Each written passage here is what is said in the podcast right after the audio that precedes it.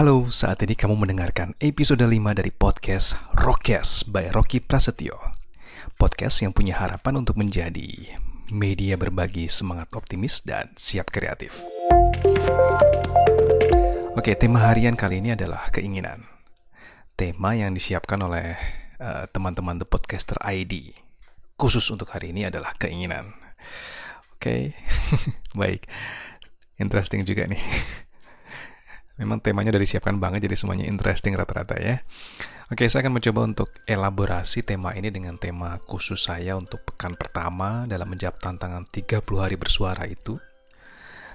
Yaitu tentang pengenalan tokoh karena seperti yang saya pernah share ke teman-teman juga di episode yang lalu bahwa pekan ini seperti pengenalan tokoh saya, pengenalan Rocky begitu ya uh, The Phantom Menace lah kalau itu judulnya dari Star Wars yang kita pinjam gitu. ya, oke. Okay. Uh, eh, saya kemarin coba sempatkan untuk refresh ide gagasan saya. Uh, lebih tepatnya sebenarnya refresh semangat dan motivasi dalam kerja disertasi saya begitu. Dengan secara khusus membaca salah satu bab dari buku Mark Manson Segala-galanya ambiar. Wede segala-galanya ambiar. Memang ini adalah buku yang diterjemahkan ya secara khusus oleh penerbit Grasindo dari judul aslinya yaitu Everything is Dead. Karena memang mention kalau bikin judul memang menohok kontroversial gitu ya. Oke, bab yang saya maksud adalah bab penderitaan adalah konstanta universal. Ngeri ya judulnya ya. Memang Manson dalam buku ini uh, Mark Manson mengambil langkah penulisan yang berbeda dari buku sebelumnya yang berjudul uh, buku terjemahnya ya. Sebuah seni bersikap bodoh amat. Buku yang laris banget. Saya pikir sampai sekarang pun masih banyak dicari orang dan dibeli gitu ya. Buku kali ini lebih diperkaya dengan kutipan atau referensi ilmiah. Buku segala-galanya ambiar ini kalau saya baca begitu.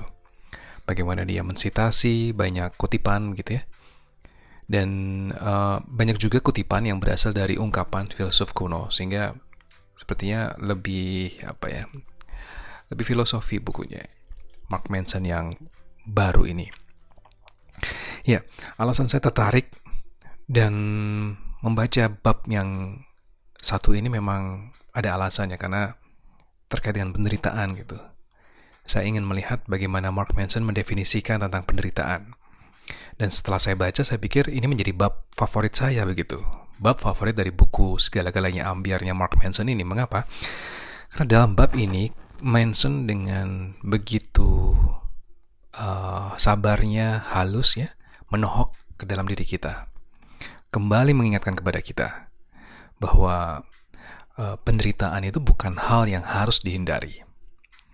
Penderitaan dianggap sebagai value sebagai value untuk kita sosok manusia. Eh, memang sih ya selama ini kita memiliki uh, mindset gitu, memiliki pemikiran bahwa kebahagiaan itu adalah hak dan perlu dicari. Tapi Manson di sini bilang bahwa um, bukankah kebahagiaan itu muncul karena manusia berhasil melewati penderitaan? Ingat dong itu pesan uh, bersakit-sakit dahulu dan bersenang-senang kemudian. Nah, itu gambarannya dalam bab ini, bahwa Manson memberikan gambaran tahapan pemahaman penderitaan. Dia juga mencontohkan tahapan penderitaan atau evolusi penderitaan oleh manusia ya, dimulai dari anak-anak.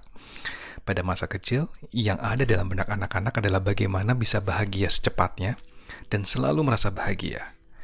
Sehingga mereka seperti menolak begitu ya, kehadiran rasa sedih, ataupun menderita. Bahkan mereka dengan mudahnya akan menangis ya, hmm, merengek gitu ya, ketika sudah bertemu dengan penderitaan. Nah itu akan menjadi berubah ketika menginjak masa remaja atau menjelang dewasa. Nah pada saat sekolah semakin tinggi, seorang remaja itu semakin paham ya bahwa mereka perlu bernegosiasi, perlu berdiskusi ya dengan emosi mereka, dengan emosi suka dan duka mereka. Itu masa remaja. Jadi paling tidak sudah ada level evolusi yang berbeda untuk uh, emosi siap menerima penderitaan itu. Uh, remaja semakin memahami karena uh, mereka dibayar, mereka memberikan uh, memberikan makna ya ketika mereka mendapatkan nilai yang terbaik ketika ingin mendapatkan nilai yang terbaik dalam sekolahnya ya mereka harus belajar. Mereka harus kerja keras untuk belajar. Mereka harus siap uh, mendapat banyak ceramah dari gurunya untuk dikerjakan. Nah sedangkan ketika manusia sudah masuk usia dewasa Nah, manusia ini berbeda nih, semakin dituntut untuk paham bahwa penderitaan itu menjadi bagian dari kehidupan. Uh, nilai keluhuran budi seperti kesabaran, kejujuran uh, perlu melekat begitu dalam sosok manusia dewasa. Memang jelas akan terasa sulit ya meninggalkan emosi anak-anak uh, saat masa dewasa gitu ya ya bisa dibayangkan usia seperti saya pun sekarang masih membayangkan memiliki keinginan uh gue pengen PS5 nih. Gue pengen PC gaming yang keren gitu ya. Ataupun gue pengen uh, punya motor ala-ala MotoGP gitu. Tapi itu kan bayangan masa-masa anak-anak saya gitu. Nah dalam buku ini bahkan Manson mengingat, mengingatkan dan mengatakan gitu ya bahwa ketika manusia sudah masuk ke dalam usia dewasa, ini justru ada tuntutannya lebih, harus lebih mampu mengelola emosi anak-anak. Menekannya, uh, ditekan gitu dibandingkan emosi keluhuran atau nilai-nilai manusia sejati seperti pengorbanan dan ketahanan dalam menerima penderitaan. Harus lebih tangguh. Manson mengingatkan lagi gitu ya manusia dewasa itu kalau lebih memilih untuk mengelola dan memanjakan emosi anak-anak, hasilnya adalah ya munculnya keinginan tanpa batas gitu. Nah, di situlah akar keinginan emosi negatif itu timbul gitu. Rasa maruk ya, korupsi, menghalalkan segala cara dan lain sebagainya. Itu adalah akarnya di situ, keinginan tanpa batas. Uh, mungkin juga termasuk keinginan untuk makan gitu ya. Ini benar-benar harus perhatikan. Makan berlebihan itu kan juga termasuk emosi apa ya, keinginan tanpa batas gitu ya.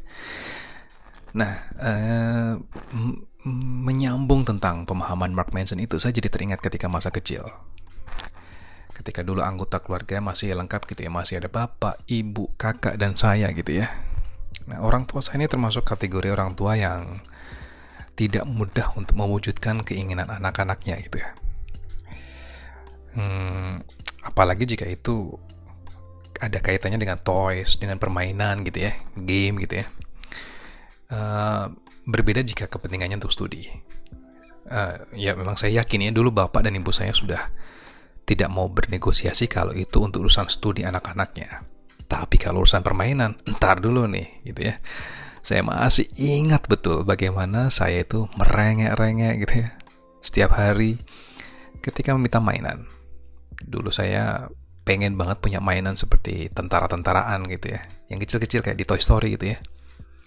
Itu kan dulu kalau dijual kan dalam satu plastik itu ada banyak jenis-jenis tentara-tentaraan. Ada yang pakai senapan, ada yang pakai granat gitu ya, yang hijau-hijau kayak Toy Story gitu ya.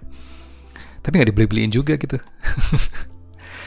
Jadi apa ya bapak saya tuh kayak terus bertahan gitu ya hebat gitu ya untuk bertahan mendengarkan rengean saya setiap hari tidak mudah untuk diwujudkan keinginan saya.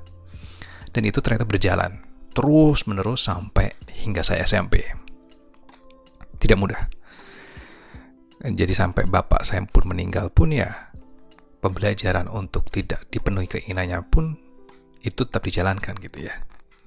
Dan saya jadi memahami sekarang bahwa almarhum pada waktu itu memang tahu betul gitu bahwa anak-anaknya itu harus punya atau minimal selalu ingat bahwa harus bermental tangguh gitu. Padahal sebenarnya ya pada kenyataannya pun sekarang gampang rapuh gitu. Ya. Padahal namanya sudah Rocky gitu ya. Tapi ya ya, ya baiklah. Minimal sekarang saya semakin paham ya dengan makna tidak mudahnya saya diwujudkan keinginan saya, setiap keinginan saya oleh orang tua. Saya harus belajar sepertinya lebih cepat pada waktu itu ya untuk mengerti akan keadaan dan kondisi. Harus harus harus cepat gitu ya. Nah begitu juga dengan usia yang saat ini. Ketika usia saya ya bisa dibilang bahwa ini adalah masa dewasa begitu ya. Apalagi jelas anak-anaknya ada dua, anaknya sudah dua gitu. saya dituntut untuk berpikir jernih, lebih seharusnya berani berkorban, upgrade nilai value kehidupan, lebih bersabar, jujur dan legowo gitu ya. Uh, energi untuk menahan keinginan sepertinya ya perlu dievaluasi setiap hari gitu ya. Bahkan harus semakin paham gitu mana yang memang benar-benar dibutuhkan atau jangan-jangan itu hanya sekedar keinginan sesaat. Oke, okay, podcast kali ini episode 5 tentang keinginan merupakan uh, refleksi buat saya. Merupakan evaluasi untuk diri saya pribadi. Uh, semoga bermanfaat untuk teman-teman juga, meskipun sedikit dan bentuknya kecil seperti atom, tapi semoga bermanfaat. Saya Rocky, sukses untuk kita semua.